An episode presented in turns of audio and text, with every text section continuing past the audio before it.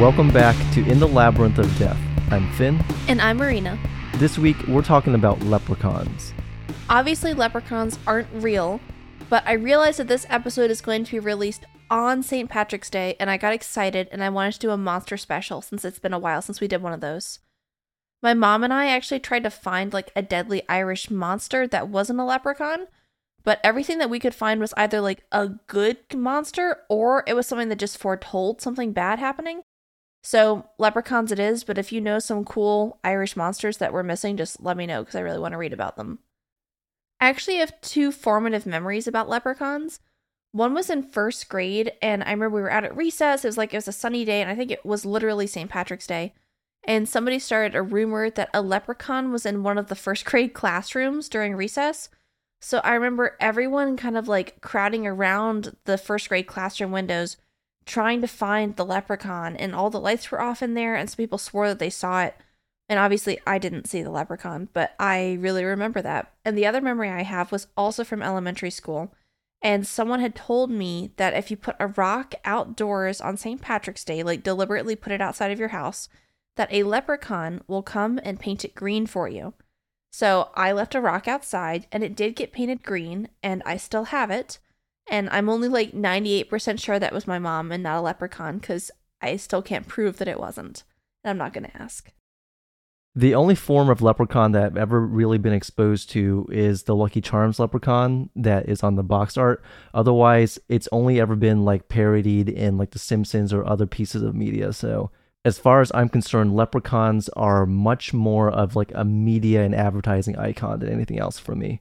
Yeah, that kind of friendly, like advertising representation of a leprechaun is like a fairly recent thing. Like the old school leprechauns are not necessarily good and not necessarily bad, but definitely could be dangerous.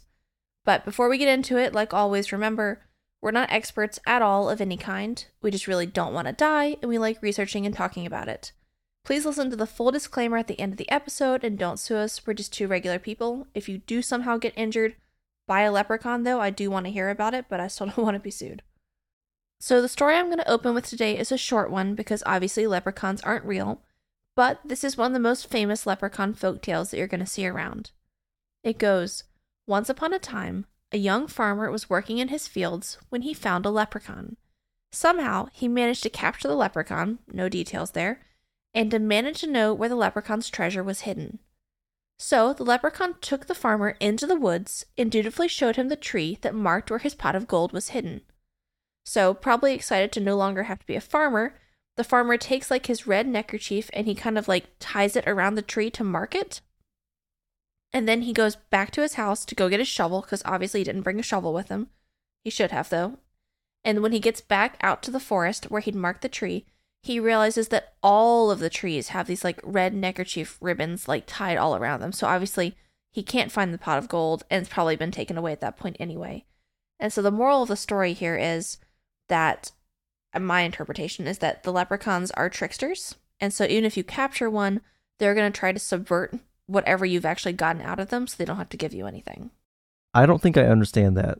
What does it mean when all the trees had the same red neckerchief around it? So basically, he's captured the leprechaun, right? And he said, Okay, leprechaun that I have now captured, show me where your gold is. So they go into the woods, and he's like, My gold is buried beneath this tree.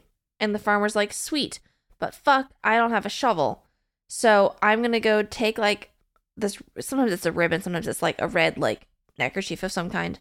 And he basically takes it and ties it around the trunk of the tree to mark it so when he comes back he can find the tree. I know, but you're saying that there's but a bunch has, of he has let the leprechaun go at this point. That's the exchange. I've captured you, you show me where the gold is, and now you're gone, right? So leprechauns like blinked out of existence like leprechauns do. So the guy goes back, gets a shovel, and comes back and to fuck with him and hide the gold. The leprechaun has tied ribbons around all of the trees, so he can no longer identify which tree he tried to mark with his own neckerchief. What I'm trying to get to is surely you would know which ribbon or which neckerchief it is that you've tied around the tree. Well, maybe it's leprechaun magic, dude. He may have like literally just no, but he took it from his it. his own though. Yeah, but who's to say that he didn't just duplicate that same one on all of the other I don't trees? think leprechauns would know how to do that. Dude, leprechauns have a lot of power. I get it, but it's like if you were to clone yourself, you wouldn't have your same like scars, you wouldn't have the same like imperfections, and the same thing goes with articles of clothing. Like you would know. Okay, fine, but this is a farmer who captured a leprechaun, knows that when you go find the pot of gold that you're going to have to dig it up and doesn't bring a shovel. So maybe this guy just didn't realize. I think this guy just doesn't know that neck of the woods very well. Maybe he doesn't. Maybe he's like at his uncle's farm. I don't know. I'm saying that if some leprechaun were to show me where some fucking gold was, I wouldn't need to mark anything. I would just know where it was and internalize it. Okay, well, and also, I wouldn't even go back and get a shovel. I mean, how deep can it really be? I just fucking dig it out with my hands. Yeah, and I also, if I had to get a shovel, I'd be like, I'm not gonna let you go because the terms were, it's not that you you show me where it is. I need to see it. Well, that wasn't the terms that the well, then that guy to. wasn't very smart in his negotiations. Well, we're gonna get into negotiations in a little bit, actually. I feel like leprechauns are only effective against, not to be offensive, but people who can't think about like loopholes. If you were to put like any average lawyer against an, a leprechaun, there would be no winning for the leprechaun. I really, I don't want to say any more because I'm about, I'm gonna get into the rules of leprechauns later, and leprechauns don't necessarily just have to show you treasure, according to some versions of the folktales. Right. I mean, I'm sure they can be like wish granting or something like that. yeah, yeah. I was going to say, I don't know who's more devilish when it comes to these kinds of negotiations, like a leprechaun versus a genie, for example. I don't know as much about leprechauns as I do like other folkloric creatures, but I feel like they're not that high on the totem pole of swindling you, if that makes sense. I think that they actually are. As much as a genie, though? I thought the genies just or the monkey's paw? Dude, I bet you a monkey's paw could outwit a leprechaun. I think that they're all about doing the same thing. It's all like the same ilk. It's where the same like- thing, but It's all the same. But in terms of notoriety, I think the top, the tippity top of the totem pole is a monkey's But paw. it has to be the monkey's paw, yeah. Like a monkey's paw could swindle a leprechaun, is what I'm saying. Yeah, I would. s- You're okay. Monkey's paw trumps all. Then sure, maybe genies, but leprechauns are up there. Let's not, not- sell them short. Yeah, I'm not trying. I mean, no pun intended. I'm not trying to cut them short. I just, I don't think they're as powerful in that regard. Maybe it's because they're not limited in number. I feel like genies are more of like a threatened species, if that makes sense. They're more endangered in terms of quantity.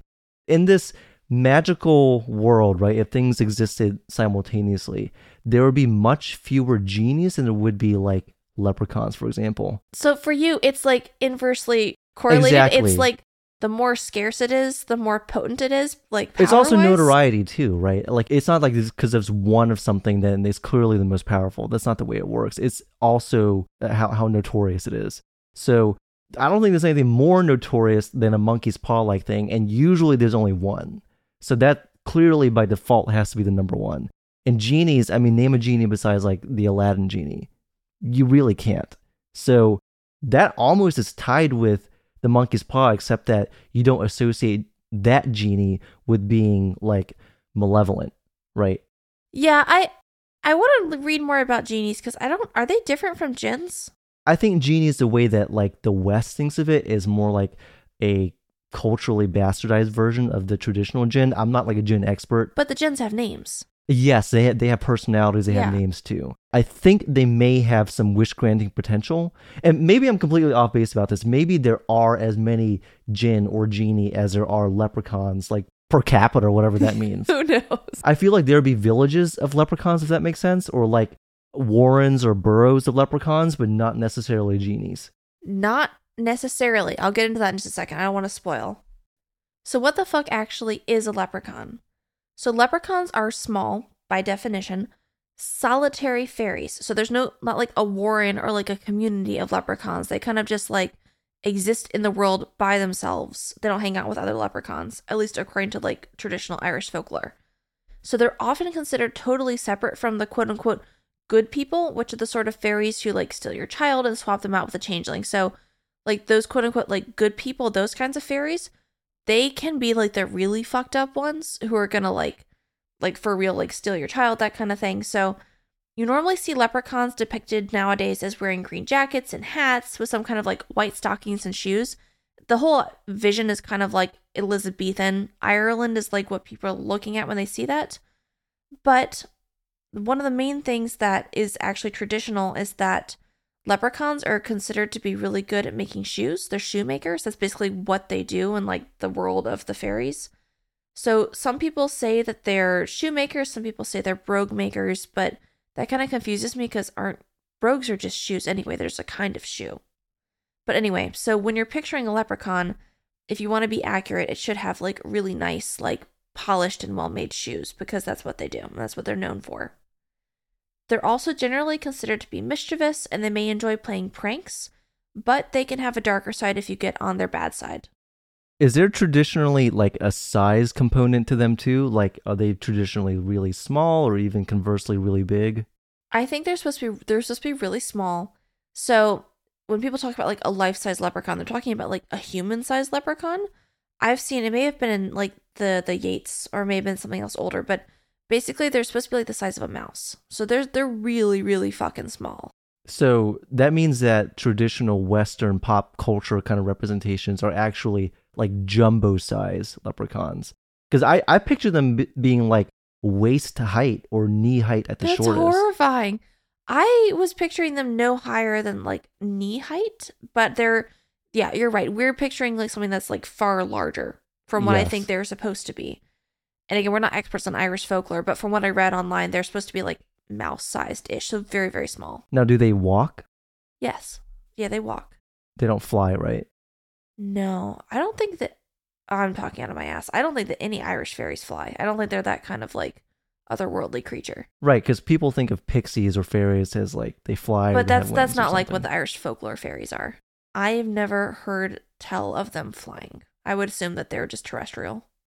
That being said, leprechauns actually go way back. The earliest like written history of them is in these old stories from like medieval times of this guy named and I'm so sorry I don't speak Irish.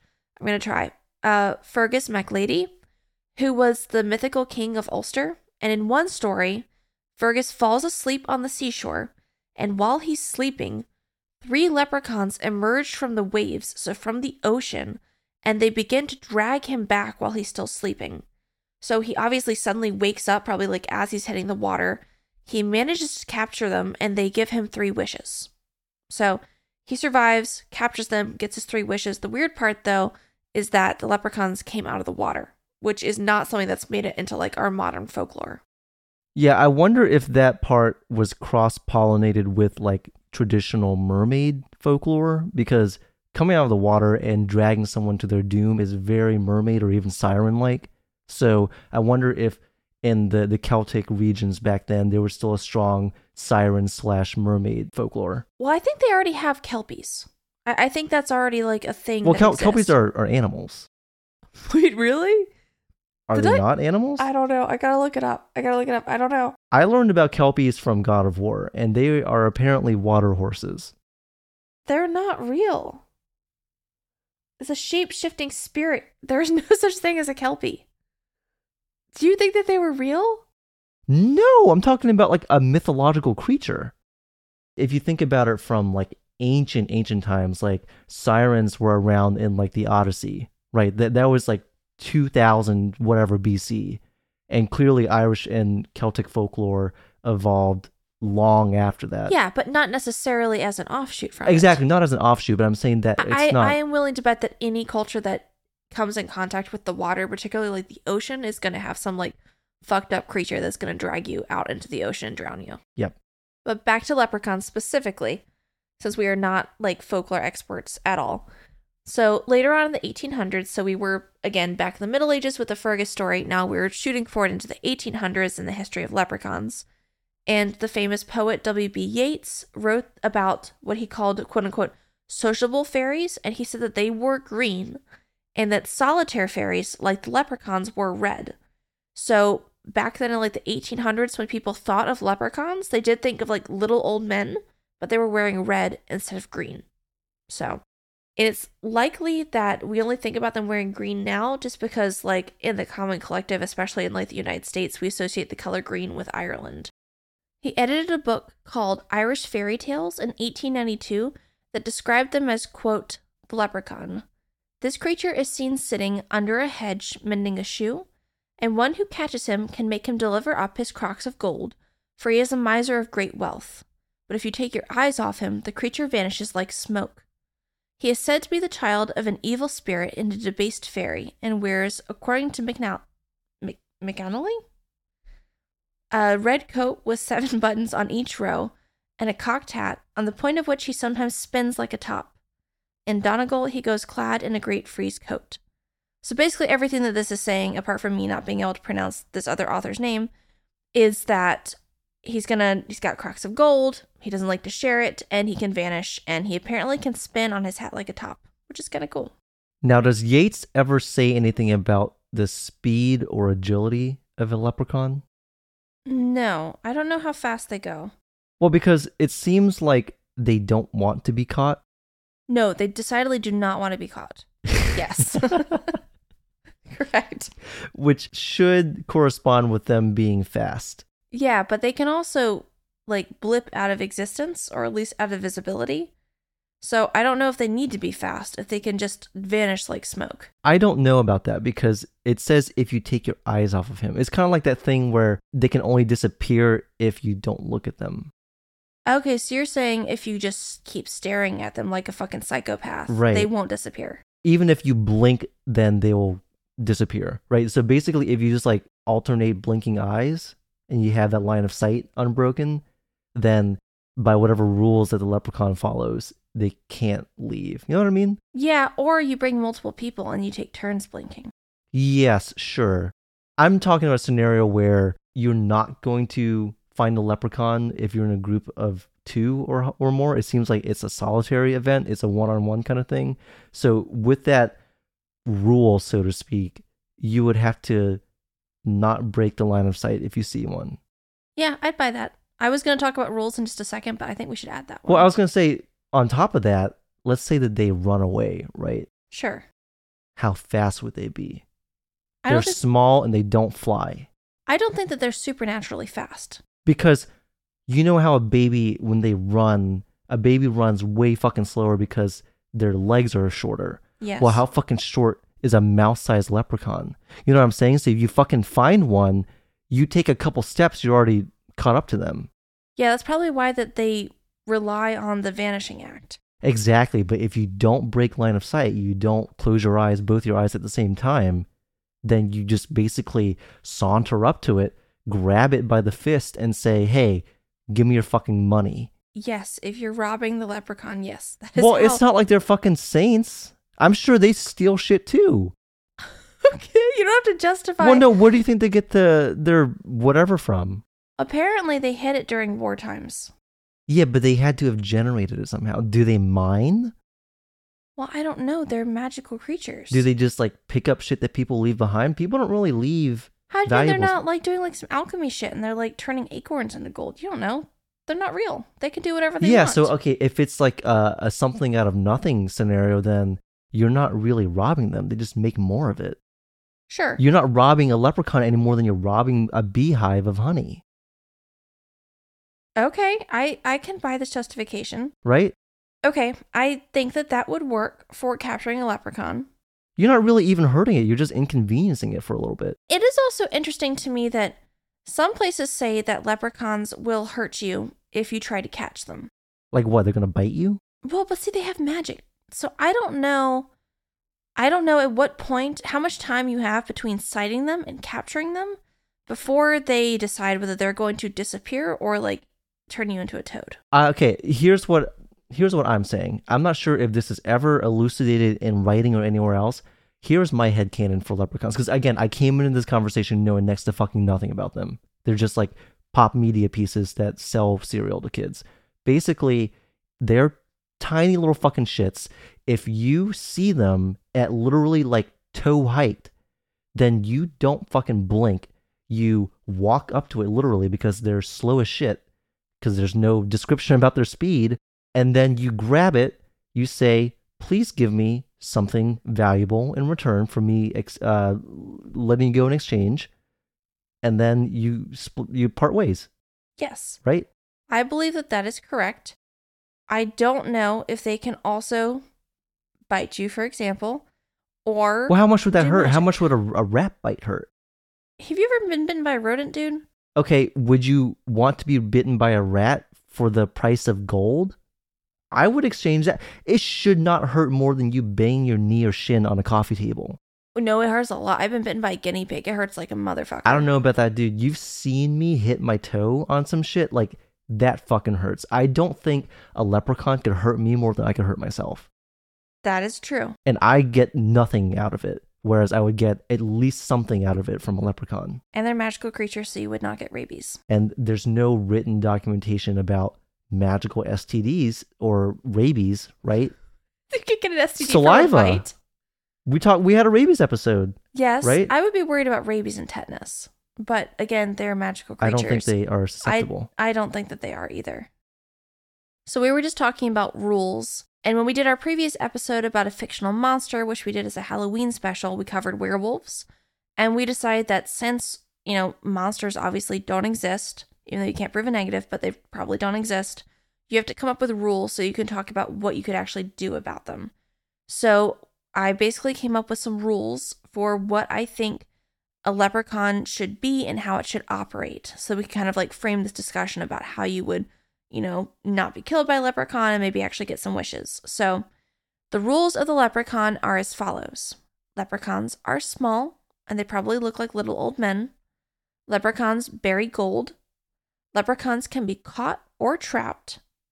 Leprechauns will do anything they can to avoid being caught or trapped. And I just added this one. If you take your eyes off of a leprechaun, it will vanish. If you do catch a leprechaun, you'll be granted three wishes. And I did the three wishes instead of like just showing the pot of gold because you can use one of your wishes to show the pot of gold. And if your wishes are not airtight, then you're going to be monkey's pod. So that means your wish is going to be interpreted in a way that you did not necessarily intend.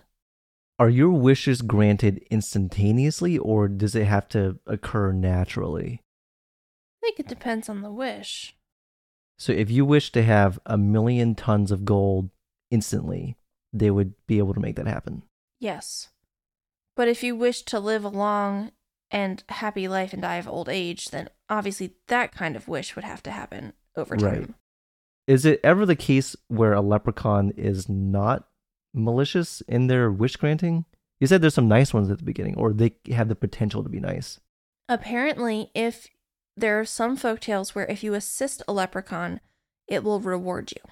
So, if you see a leprechaun that is in some need of aid and you render aid unto said leprechaun, that instead of, you know, you having to capture it and get wishes that way, that it will give you treasure in like in exchange for having helped it. Basically. So, if you happen to see one and you don't feel like being a dick and capturing it and effectively mugging it and you help it, then it might be nice to you and give you lots of gold anyway without a trick.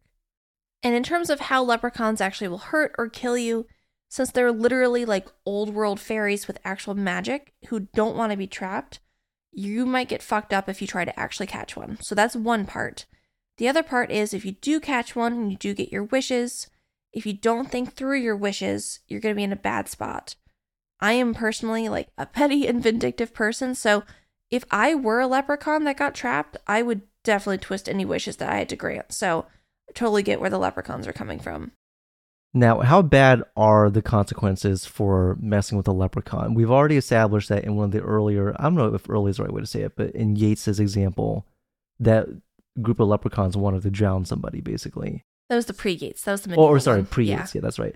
So they are at least early on capable of homicide. So Yes. is it still the case now, or I don't know if nowadays is the right way to say it, but like, is it canon that they will go as far as going to kill you if you fuck with them? Yeah, that they will.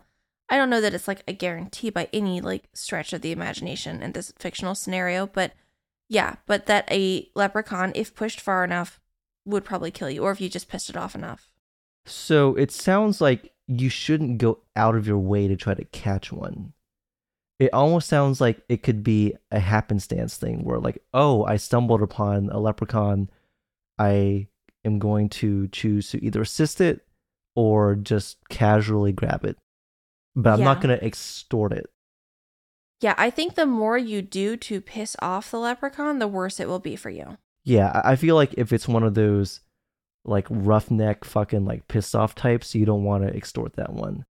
if you somehow get like a very, I don't know, Nice leprechaun. nice or even like weak-willed one where they just want to be left alone and they'll do whatever it takes for you to leave them alone. They'll just grant a wish and like fuck off.